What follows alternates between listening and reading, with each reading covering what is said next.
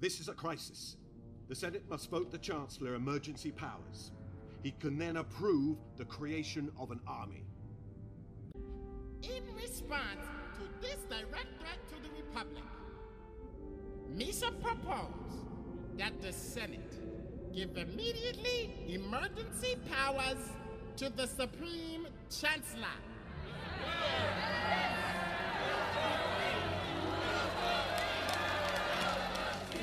It is with great reluctance that I have agreed to this calling. I love democracy. I love the Republic. The power you give me, I will lay down when this crisis has abated.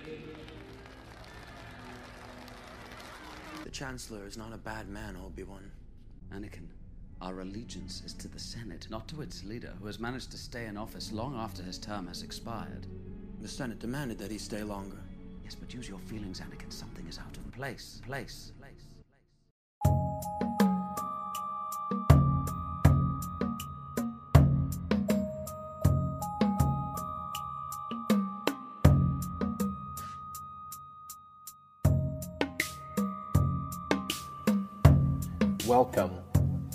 Conspiracy in the Force, the show where we examine parallel conspiracies in a galaxy far, far away and a galaxy not so far away.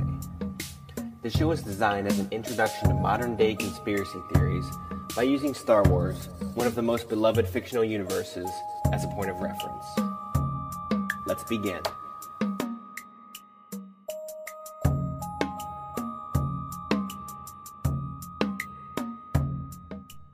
Hey, Conspiracy Kyle here. If you like this podcast, please rate, subscribe, and review wherever you listen to podcasts. It greatly helps out the show and it's much appreciated. Also, please follow me on Twitter and Instagram at conspiracy underscore Kyle, and that's conspiracy with a K. Also, follow me on YouTube at conspiracy Kyle, once again with a K. And also, now you can find me on the Rokfin network at rokfin.com with new exclusive content. Now, on to the show. This episode is titled The Emperor's New Term Limits.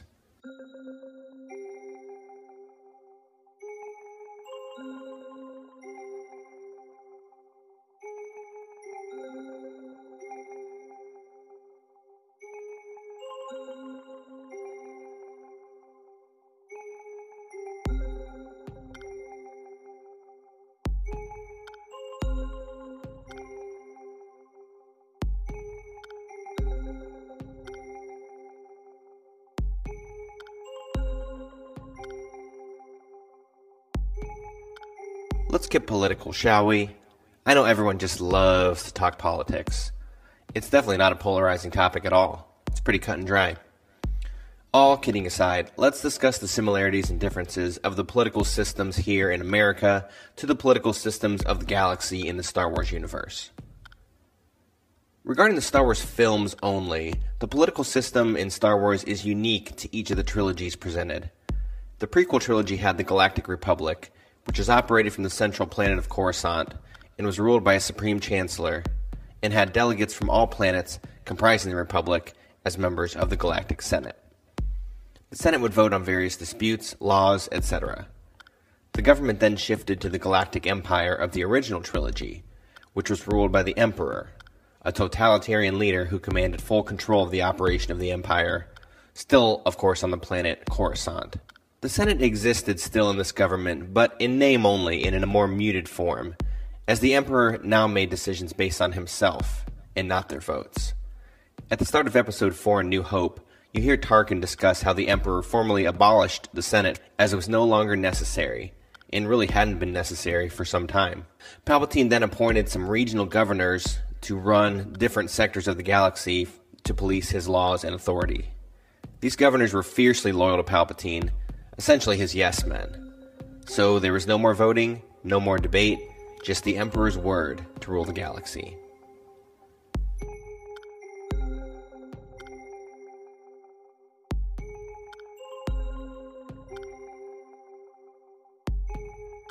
And then in the sequel trilogy, after the Empire fell, we see essentially two different governmental systems appear. At the beginning of the trilogy, we find out the Rebel Alliance leaders reformed the Republic of old as the New Republic and reconstituted the Galactic Senate. This would once again allow for peaceful discussion, debate, and votes on various problems throughout the Republic systems. In contrast to the previous governments, which were based solely on Coruscant, the New Republic instituted a cyclical government capital, which shifted between planets on a rotating basis. You can think of this in regards to companies who hire people and have them do a three year rotation, one year in three different departments, to help give them a good, well rounded base of experience in different areas. However, the dream of this New Republic utopia was shattered when the First Order, a sect rising from the ashes of the Empire, launched their superweapon Starkiller Base on the Hosnian Prime system, the current location of the Republic headquarters. This completely destroyed the new government that had been built. After this happened, there was really no formal government left in the universe, so it almost turned into a sort of anarchy. Now, we'll need to talk about the Resistance. The Resistance was like um, an NGO or non governmental organization of the New Republic, which didn't necessarily have political leaders. They more or less had military leaders. They were the ones who ran the attack on Starkiller Base to destroy it on behalf of the Republic. But by the end of the sequel trilogy, um, the government is really up for grabs, as the resistance leaders aren't, like we said, they're not really political leaders, they're more like military leaders. So it's somewhat up for grabs as to who will take hold of this galactic governmental system.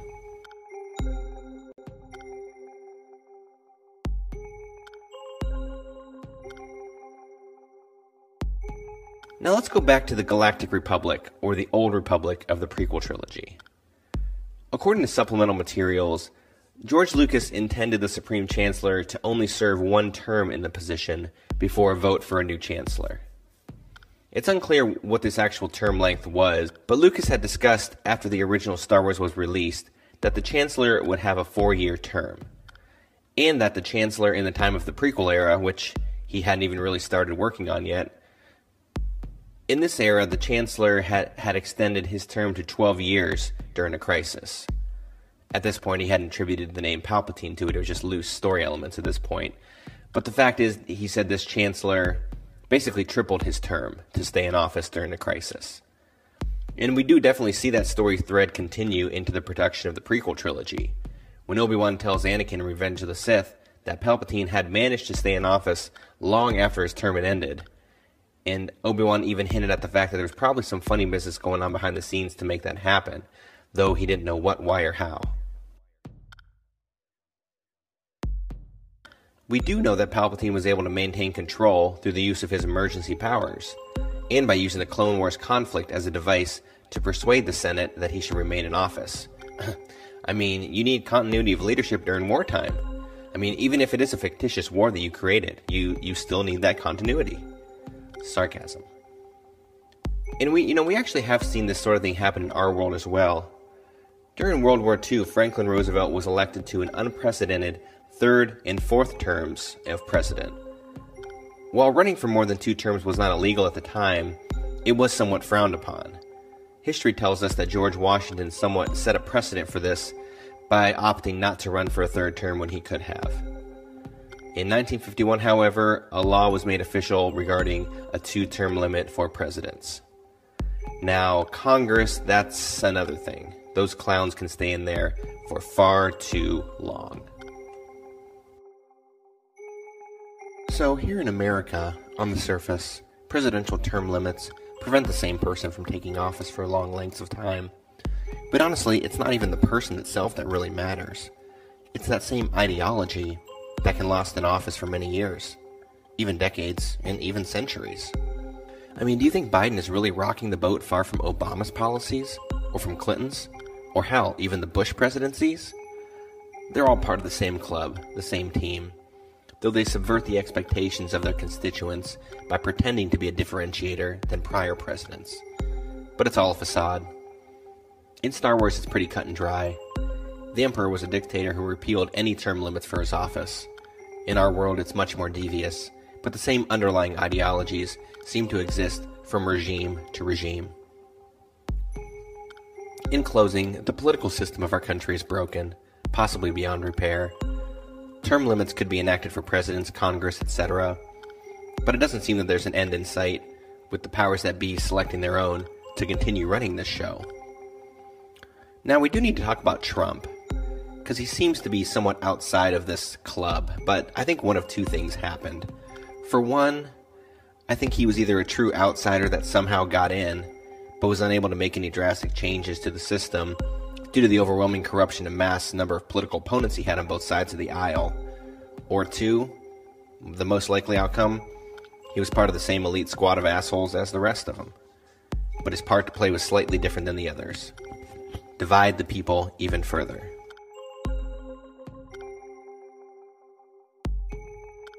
Take care of yourselves, and your family, and your friends. In some ways, it's best to not even participate or pay attention to this political game, as all it does is drain our positive energy. But it's sometimes unavoidable.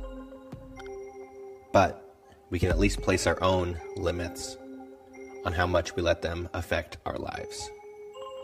May the Force be with you. You.